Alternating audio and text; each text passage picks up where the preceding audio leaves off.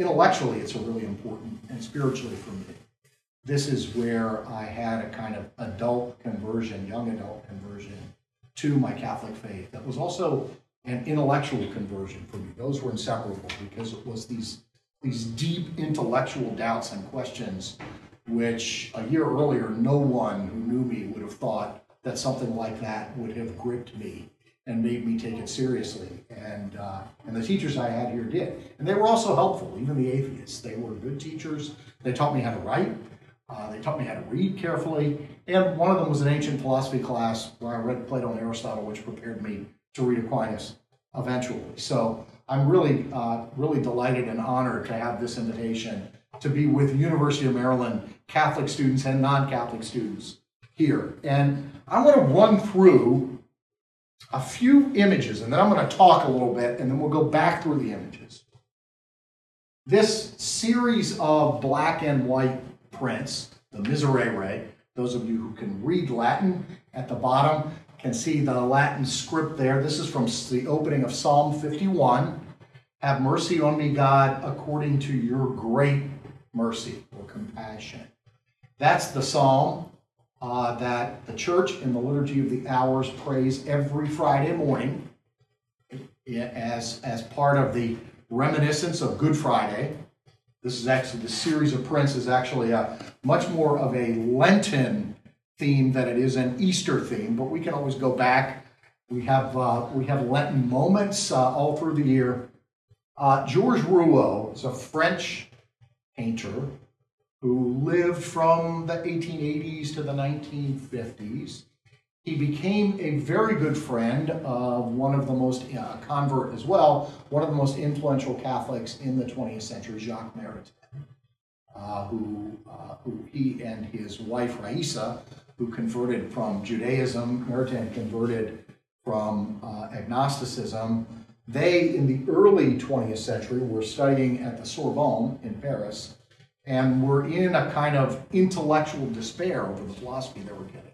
And there's this great moment that she relates in her memoirs where they were standing on a bridge in Paris and made what was, in effect, a suicide pact that, uh, on the basis of philosophy, if you can believe that, they were in despair over the materialistic, skeptical philosophy that they were being given, which they thought made an ugly, painful comedy out of human life, human desire, human love, human intellect, couldn't access the truth or the goodness or the beauty of the world.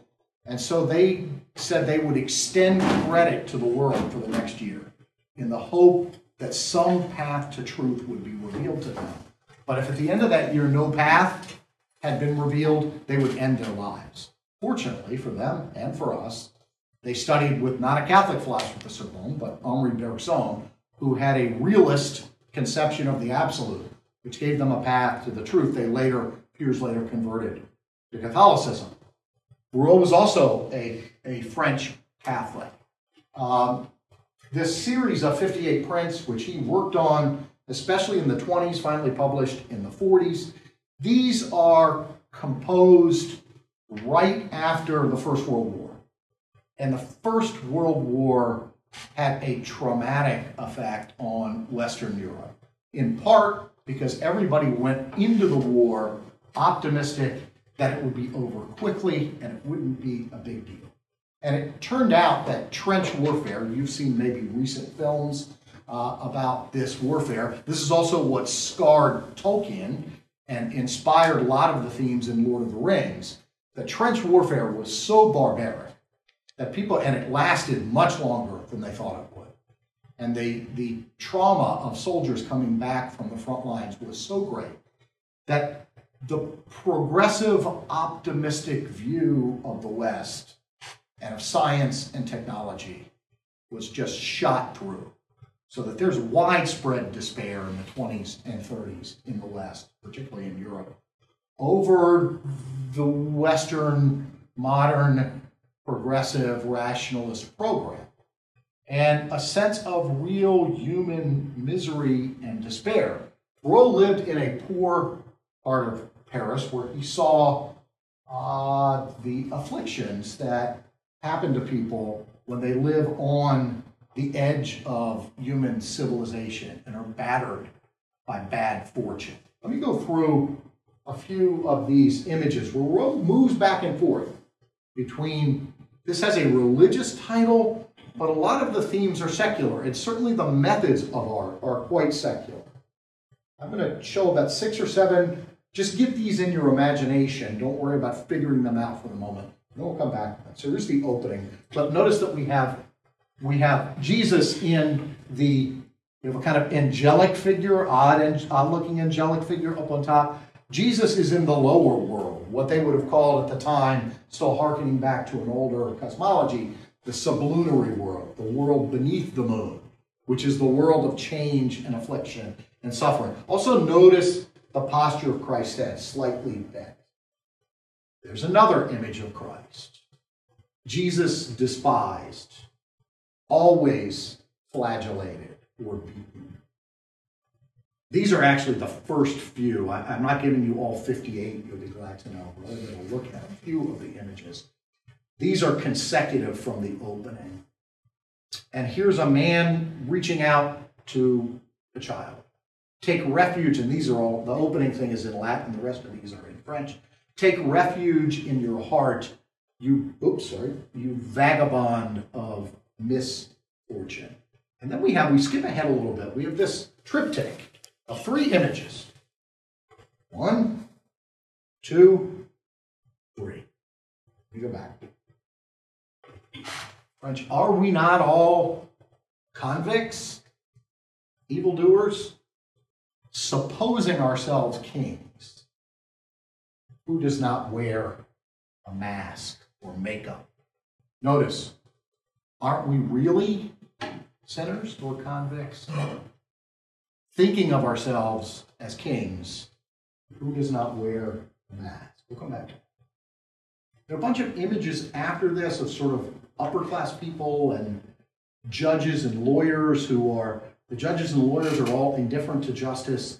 The upper class are rich and haughty. There's one image of a woman, and underneath it, it's clearly dressed with lots of jewels and so forth, and it says, she supposes that a place is reserved for her in heaven. And then we come to this image, which, and the interesting thing is, this is not a, a lot of these aren't sentences, but this is, this is a, um, uh, just a phrase, um, a prepositional phrase. Under a Jesus on the cross, oublié la, totally forgotten. I think Rouault's suggestion is that every image he's presented so far is under, in some sense, under the cross, under Jesus on the cross who has been totally forgotten. Now we have a what looks like an image from a kind of cheap horror film, maybe, right? Uh, a tomb with a bunch of skulls in it. But the message is actually positive. He who believes in me, even though he dies, will live. Sing matins, sing morning prayer, the day is renewed. And then the first image where Jesus is together in the same frame with an ordinary human being. Lord, it is you. Recognize you. Bringing together, in a way, two passages that we've been reading after the resurrection, post resurrection passages. There's, there's a hint of Thomas, right, leaning toward the side, perhaps. I recognize you. And then perhaps the gospel from just last week, right, the journey to Emmaus, where they come to recognize him in the breaking of the other interesting thing, and I've, I've only got a couple images left, and I'm going to say a few things and we'll go back through them. Veronica. Who knows what Veronica name means? True image. True image. So, the, you know the story of Veronica, right? Veronica having a cloth that wipes the face of Christ as he's carrying his cross on the way to Calvary. Veronica, with her tender linen, passes along the way. This Veronica's veil shows up repeatedly. And the images are uh, different. Some of them almost look like a veil that has a post resurrection Christ. This is clearly a Christ who has been brutally beaten. We want to say something about why he focuses. And these veil images, or images within images, here's a De Profundis out of the depths. That, that's a little bit different because it has actually a kind of halo-like atmosphere around it. Uh, but we have what looks like a corpse uh, with uh, with a veil image looking down on the deceased. And then this is the final image in the whole thing. By his wounds you are healed. That's a really brutal image. It, it looks like the uh, crucifix in the Franciscan Hispanic church that I go to in Waco, Texas, uh, where there's a great deal of emphasis upon the physical, bloody suffering of Christ. Okay, I'm going to leave that up. Okay, so this is a short set of images. I think this is one of maybe the most important, most well done series of religious art in the 20th century. The other one would be the Jewish painter Marc Chagall, who did a, two, in fact, substantive series of the Jewish scriptures, uh, Chagall's Bible series. Let me talk a little bit about, and I want to hear from you in the question period about what your reaction is, if anything, to these images. Let me talk about sorrow, first of all, miserere.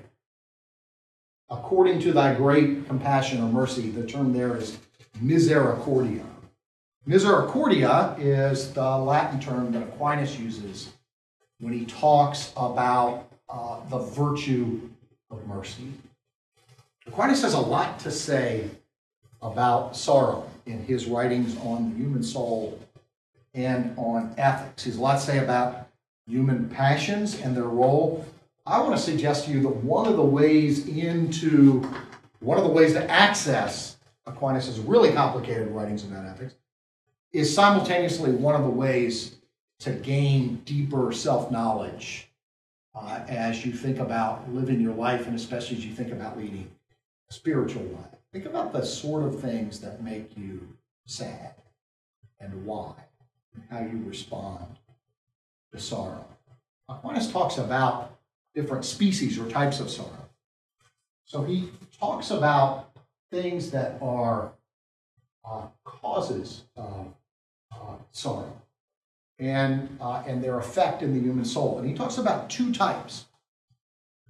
I, when I first read this recently, I hadn't looked at it in a long time, I was reading the English translation. I thought that can't be right because it's translated as anxiety, the first type of sorrow, which the translator then went on to say depresses the human soul. So that sounds too contemporary, but it is. It's anxietas in Latin, literally, and the word for depress is aggravare, which we get aggravate or irritate from, but it also means to weigh down.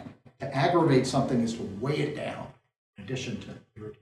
Aquinas thinks that the passions with respect to evils, and an evil can be something you identify as a moral evil, something you think that's wrong. It can also be anything that you find threatening or worrisome, right? Something that you, that you wish were not there.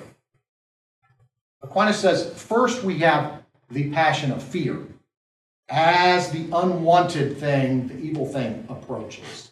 Then, when we're beset with, when the evil is present, we experience sorrow over the presence of the evil. Then Aquinas thinks the next emotion is anger. So you have fear at an approaching evil, sorrow at the presence of an evil, and then anger kicks in. What Aquinas means by lots of things can happen with anger. Some good, some not so good. Anger kicks in because anger is the appetite that gets us ready to defend ourselves against something that we see as evil. That might mean, in some cases, if there's something evil happening that you can stop, that you are called, as Aquinas says, to pounce on evil, that you can actually actively fight it. Sometimes it's just find a way to resist it, not let it overcome you. Right? Fear, sorrow, anger. I've been thinking a lot about, as we all do, about our culture, which is not political and otherwise not in great shape. There's a lot of anger, I think, on all sides. I sometimes wonder about that anger, if that anger is not sitting on top of, to use Aquinas' series of emotions, if the anger is not sitting on top of deep pools of sorrow that we don't know what to do. Uh, I gave a version of this talk a year or so ago, much less developed version, uh, and Father Jonah Teller from down at the Dominican House was in the audience and we were having a beer afterward. And he said to me, he said, you know, the interesting thing about sorrow or sadness as an emotion is it's not transitive. You can't pass on. I mean, if you're super down, you can make your friends super down over time with your family members, but you can't pass on sorrow. You can pass on anger, right? You can get angry. I don't get sad at you. I get mad or angry at you. One of the ways to attempt to channel sorrow is to get angry. Sorrow is about evils that beset us that we can't seem to escape. Aquinas says anxiety is the first stage in that. That doesn't perfectly match what we mean by anxiety. Where we feel like we can't get out from under it. The more extreme version of that he calls in Latin torpor or acedia, which is actually a separate vice. But acedia is when you become weighed down physically by the sorrow so that you find it difficult to move. And a really interesting thing that Aquinas says about this is that acedia or torpor can actually affect, he says, um, that uh, uh, is said to amputare vocem, to amputate the human voice, to cut it off. And he goes on to say the voice is meant to give expression to the inner desires of the soul or of the heart. One of the extreme forms of sorrow is, and actually I have a colleague at Baylor who's writing an essay about how he lost his voice during COVID, and there was no physical uh, cause of this medically. He couldn't figure out, and he thinks it was actually a kind of psychological result of the depression he was undergoing during COVID. There's another way to think about this with the amputation of the voice, which is that extreme sorrow, serious depression, one of the symptoms of it is having difficulty saying exactly what's wrong and why. Sometimes you can know, but Aquinas thinks that one of the symptoms of significant depression could be that you find it difficult to actually express what's on your mind or what's on your heart. Sorrow also shows up at the root of virtues and vices. I'm only going to talk about two. We can talk about acedia later. Envy and mercy are both rooted types of sorrow, rooted in sorrow. Envy is sorrow over another's good fortune. Mercy is sorrow over another's bad fortune. I think it's really important whether the sorrow we experience with respect to others, we can be harmed by others, and that can make us sad. That's separate. Right? Or we can lose someone who's close to us. That can make us sad. But when we think about others in comparison to ourselves, envy and mercy are both comparing others to ourselves. If I look at others and mainly think about what they have that I don't have, and thinking that that makes me look or feel less, as a human being. And my sorrow is probably connected to something like envy. If, on the other hand, I look at others and I notice particularly those who are afflicted in certain ways, and I'm moved by their affliction to a kind of sadness or compassion that shares in their affliction, and I'm moved by mercy. Aquinas talks about miserere or misericordia. Aquinas talks about um, obstacles to mercy, things that make us, as he says, insensible. We might say insensitive to mercy. Pride, the illusion of self sufficiency, so that I think, well, those people deserve the afflictions that they have. I would never be in that situation. Also, avarice. Really interesting what Aquinas does with avarice, the desire for wealth or possessions. You may be familiar with a division between spiritual or intellectual sins and what is called carnal or bodily sins.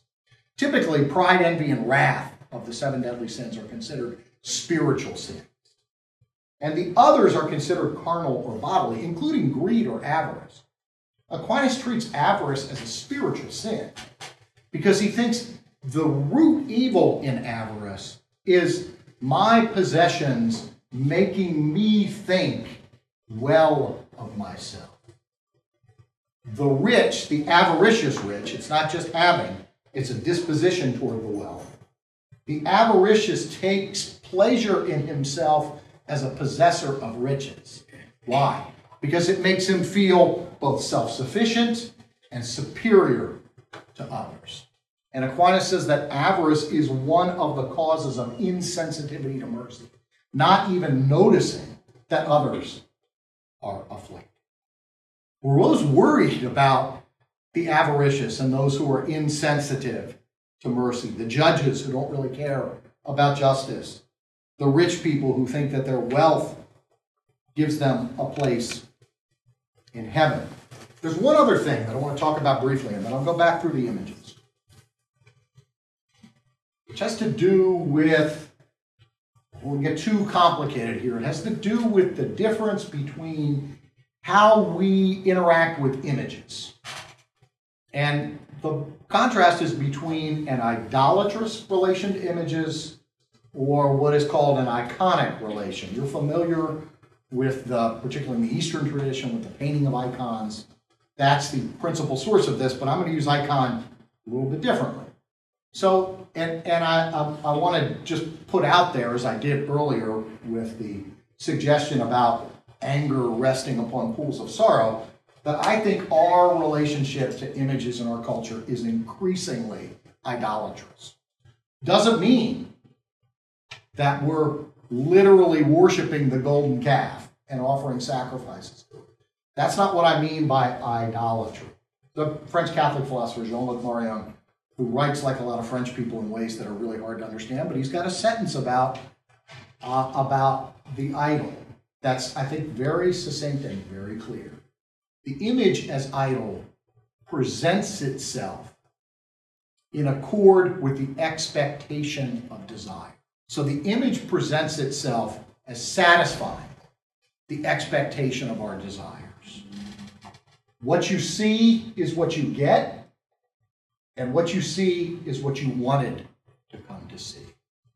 So you have a set of desires, and the image pops up as it could on your screen at any moment, and that image satisfies the desires that you bring to the image. Another way of putting this is that an idolatrous relation to images is a consumer relation to images. I know what I want, and I make it appear. By the way, that notion of wanting and appearing, technology does this increasingly well for us.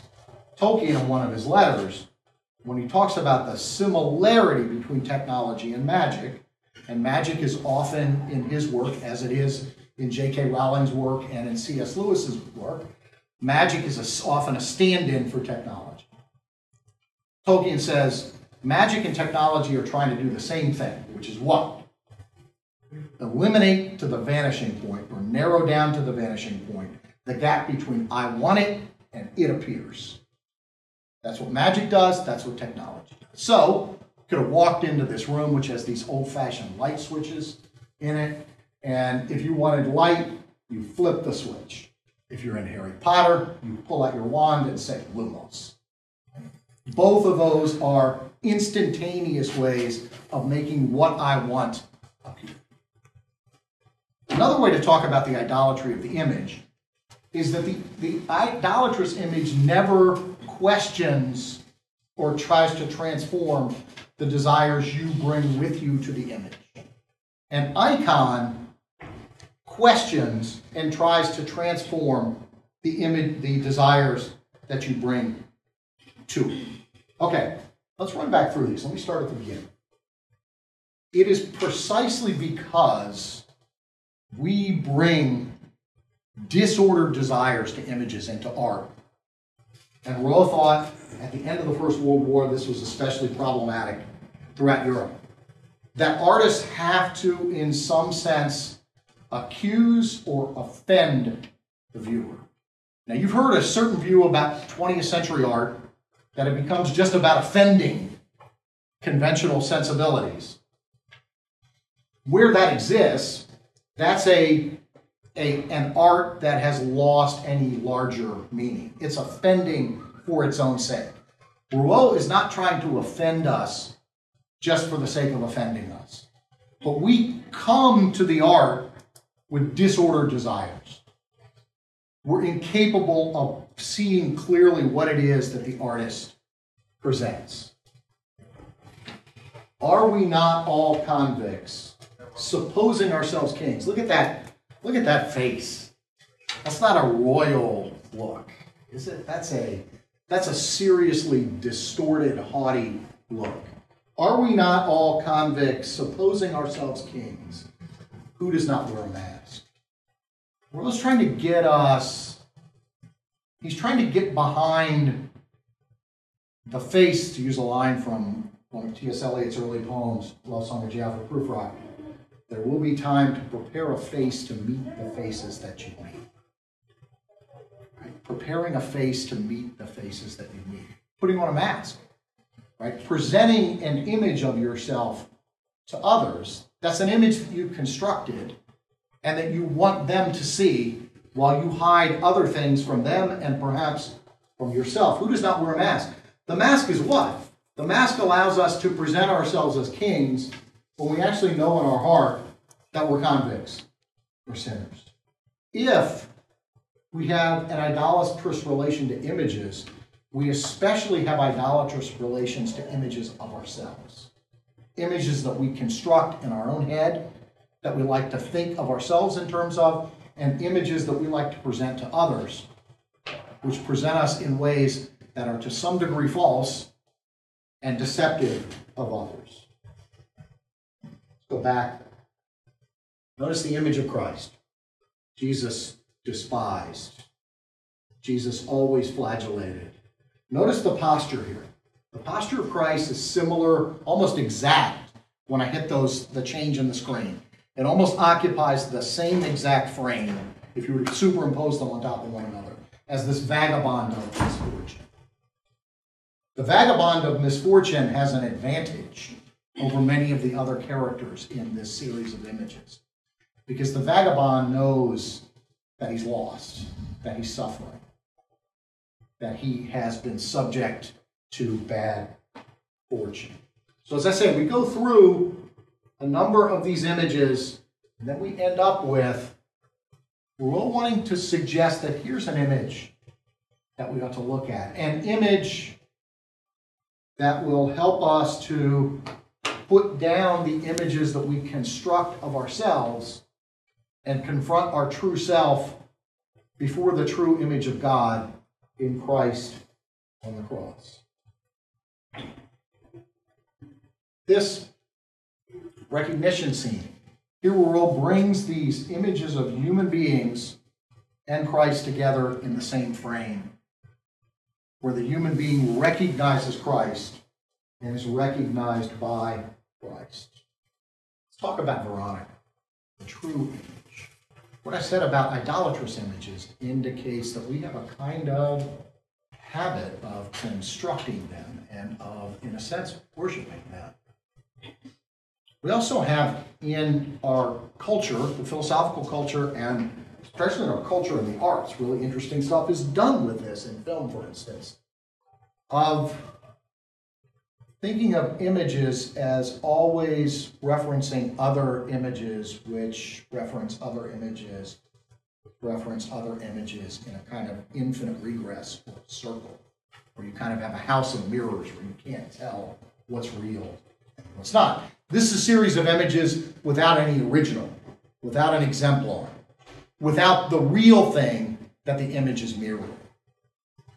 This is a strong view in philosophy and in art culture that it's all just a play of images and you can't get back to anything that's real, to anything that is an exemplar. Notice what Rouault does here. And Rouault in a lot of his early paintings, there are mirrors, particularly in scenes where he paints prostitutes who are living in the area in which he lived. And they're, they're looking at a mirror, which then we see them through the mirror. He was preoccupied with this notion of the construction of images. Notice here what's going on. We have an, an image on that wall. We have an image within an image. And that image within the image is an image of what? Veronica's veil. An image within an image, that's an image of Veronica's veil, which is an image of what? Of Christ. who is, we know from Colossians, the image of the invisible God. An image within an image, of an image, of an image. That's the image of the invisible God. He knew what he was doing when he constructs these overlapping or intersecting sets of images. Some of what he was concerned with in the culture and what we saw earlier was the human tendency toward vanity. You know, from Ecclesiastes, all is vanity and a chase after wind, right? This kind of vain self conception that occurs through human images. But I would suggest that what Rouault is doing here is he's playing with that modern suggestion that everything is just an image of an image of an image of an image endlessly. But of course, Rouault's point here is that in the Christian tradition, we talk a lot about image. Genesis begins with creating human beings, male and female, in our image. We created them. We have Christ as the image of the invisible God. So, Rouault thinks in some way he's solving this problem of the image by giving us an exemplar in Christ. Why should we buy that? Is that just a religious assertion? So I think also that Rouault thinks that a lot of our a lot of our construction of idolatrous images that help us to deceive others and even to deceive ourselves. That at the root of that is a kind of fear of death, a fear of our own nothingness. So we construct images which make us think that we're more real than we are.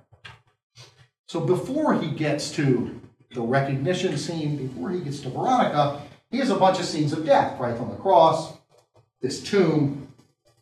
What's he suggesting? He knows that we're afraid of death. That's natural, right? We can't, as some ancient and early modern philosopher said, fully make a friend of death, even if we meditate on death. Death is, as Paul tells us, the last enemy to be destroyed. It's an enemy. And Rouault would just be cruel if he were saying, think about death, face death, look at skulls. What he's suggesting is as we think about death and as we think about our own mortality, as we look toward our own grave, our own death, what if we discovered someone waiting for us there? What if we discovered someone who had embraced death, not out of despair and nihilism, but out of love and out of a hope in a life beyond. What if that same person, when we encounter him, knows us better than we know ourselves, and knows particularly all those things we keep secret from the rest of the world in the way in which we construct images, both for ourselves and others, to hide those parts of ourselves.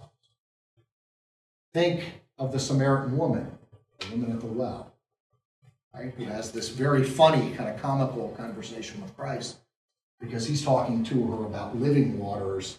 And she's like, Yeah, give me, she wants, she thinks Christ is going to give her indoor plumbing, right? Yeah, give me that water. I won't have to come here to the well. But Christ is talking about a different kind of water. But the key moment is when he tells her, you're right, you don't have one husband. You've had five already, and the one you're living with now is not your husband. And she's thinking, okay, what's going on here? But he does it in a way that invites her to experience what? Mercy, misericordia, not condemnation. He knows, and she runs off to town saying, What? Come and meet the man who told me everything I ever did, who knows me better than I know myself. If that person were waiting at your tomb to greet you, that makes a difference. That's the Christ that Rouault is attempting to introduce his contemporaries who what? Are existing under a Jesus on a cross that they have totally forgotten.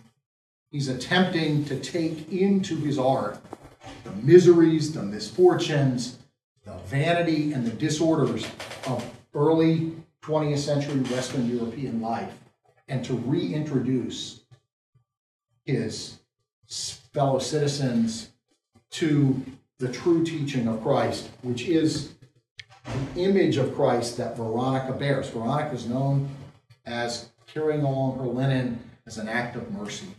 Right? Veronica is the bearer of Christ's mercy.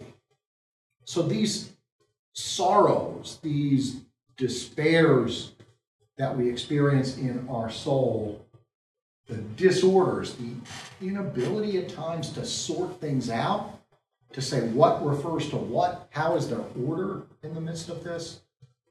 Rouault is attempting to camp out in the midst of that human temptation to despair, to the sense that there is no order, to the sense that even if I recognized the disorders in my soul, I couldn't do anything about it.